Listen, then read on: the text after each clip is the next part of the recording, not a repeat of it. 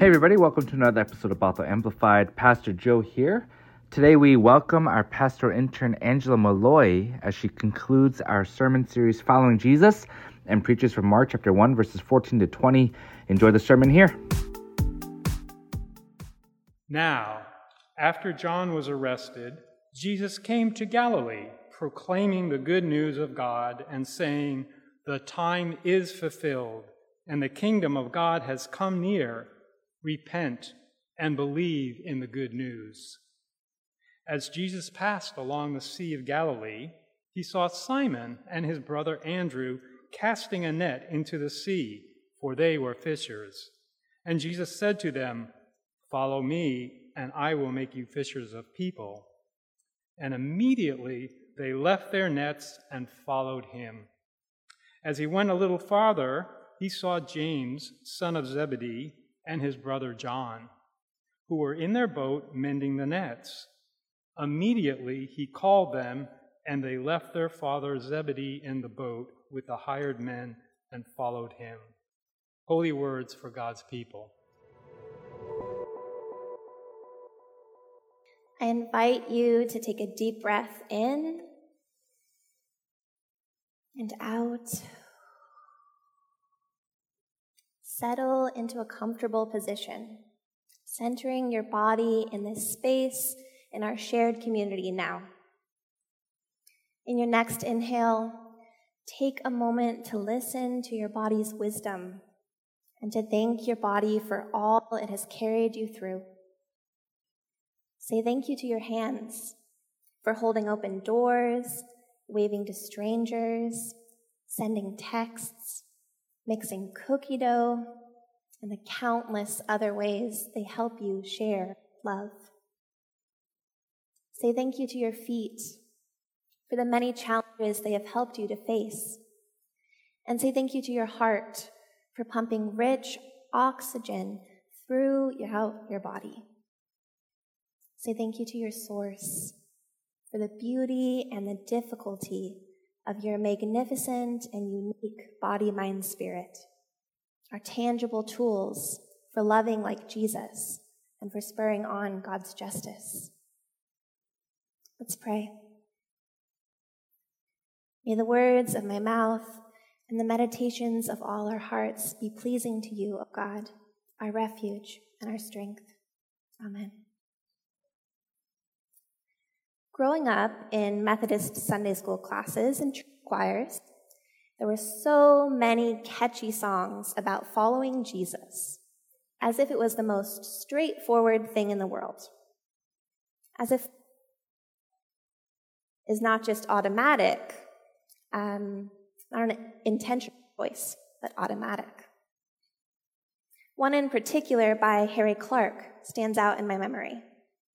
It goes like this I will make you fish for people, fish for people, fish for people. I will make you fish for people if you follow me. Hear Christ calling, come unto me, come unto me, come unto me.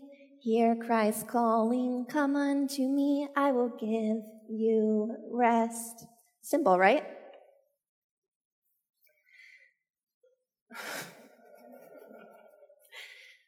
Now, fish hold such an important part in the Bible. In a region of the world so close to the Mediterranean Sea, fish functioned as a mainstay of people's diets, nourishing bodies, and for the fishermen we heard about today, providing for the livelihood of families. With fishing flourishing along the Sea of Galilee as one of the oldest trades during Jesus' public ministry. Throughout the Gospels, we hear stories of fish. Jesus multiplies fish, he dines on fish with his friends after the resurrection, and the first people to respond to his call are fishermen. Fish are such a tangible part of this good news story that the Greek word for fish, ichthus, even became an acrostic standing for Jesus Christ, God, Son, Savior in the early church. Whenever fish show up in the New Testament, they exist as a sign of God's creative power, redemptive power, and ongoing power in our lives. In inviting us to follow him and to fish for people, then, Jesus is inviting his first disciples and us into this transformational work. And we get to choose to respond to the call. Reverend Dr. Char- Gary Charles suggests that the Greek words of Jesus in our passage today might better be translated as, I will make you become fishers.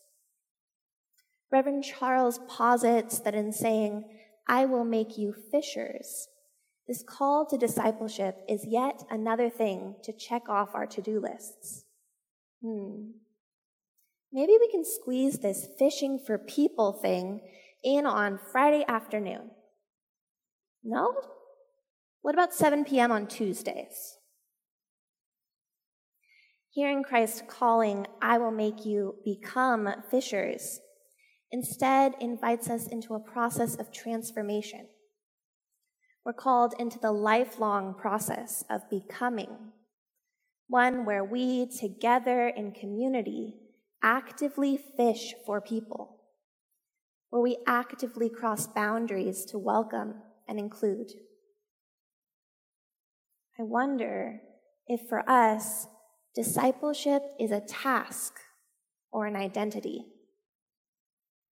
I wonder if following in this Jesus way is an active part of our everyday relationships with God with one another, with ourselves.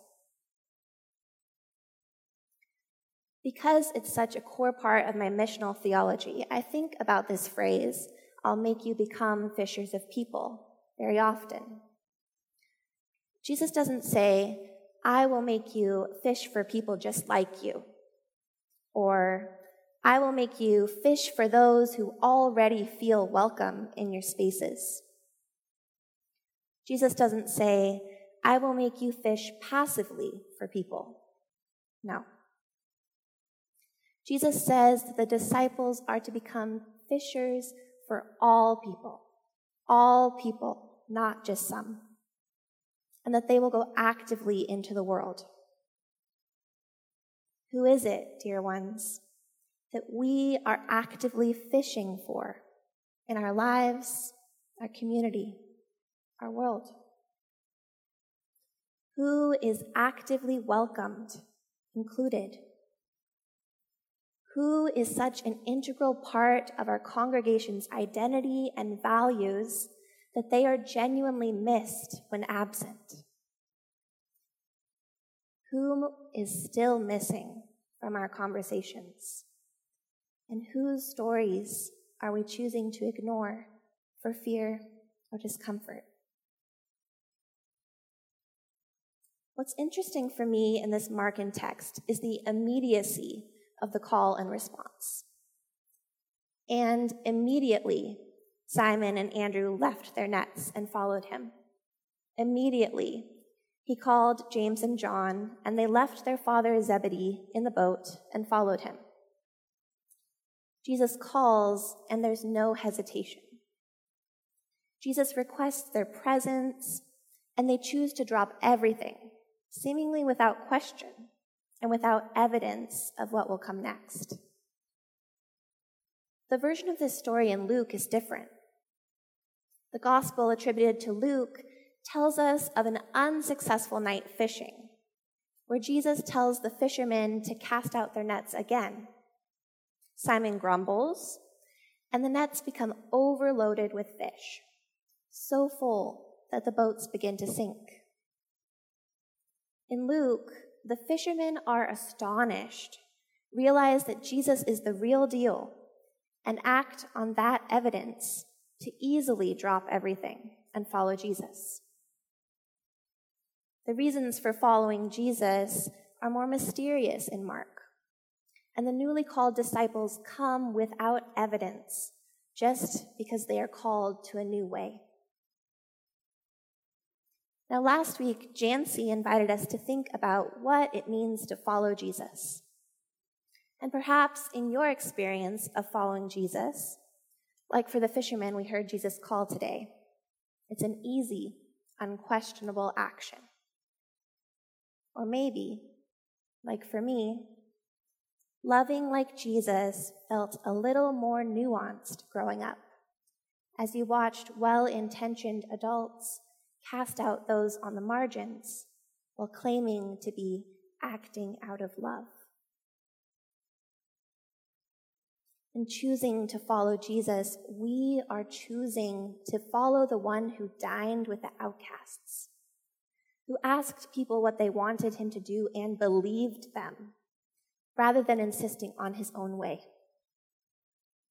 The one who nurtured relationship with all who society deemed unworthy of love.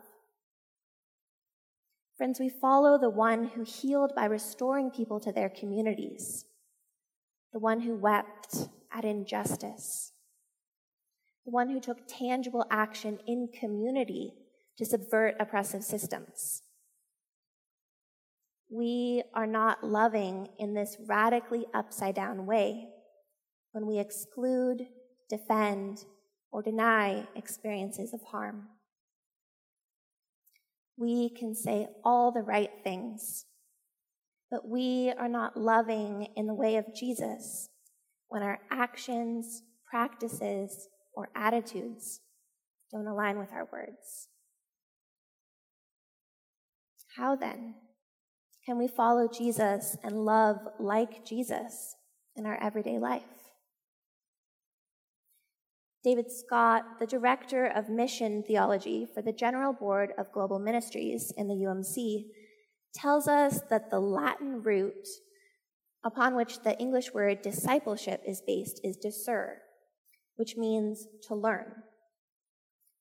Disciples of Jesus are not just those who give their allegiance to Jesus or those who seek to do what Jesus instructs. They are apprentices of Jesus. They learn to engage in the same sort of work that Jesus does. We come to this place seeking to learn about the work of Jesus so that we can put our faith into action. We come seeking to follow Jesus practically and on purpose, setting intentions for how we will tangibly show up for one another and for our world. God's call, friends, is into an uncertain future. We can't always predict in exact details what will happen when we follow mystery's pull. And there will inevitably be both challenges and joys. What we can know is this God's call is to love all people, all people, not just those who we agree with or who have similar life experiences to our own. These first four disciples are invited to participate in God's abundant transformation, and they choose to follow Jesus as a sign of their trust in Him and the power of His message. They leave the comfort of what is known, the familiarity of their livelihoods, to learn and grow in a radically alternative way. And we too are called to learn and grow, to build relationships across lines of difference, and to actively fish for beloveds who have been excluded. May we respond with intentionality, knowing that we are beloved children of God who get to respond to God's loving call. In the name of the one who asks us to love all people out of abundance. May it be so. Amen. All right, so that was our latest sermon as we close out our series following Jesus. I really do hope that you take the time to intentionally think about how God is calling us to live out our faith, to not make it just another check off of our task to do list, but really part of our identity. We hope you have a great week, And we look forward to seeing you next week as we continue on in living into our purpose of becoming Christ in the community. See you then.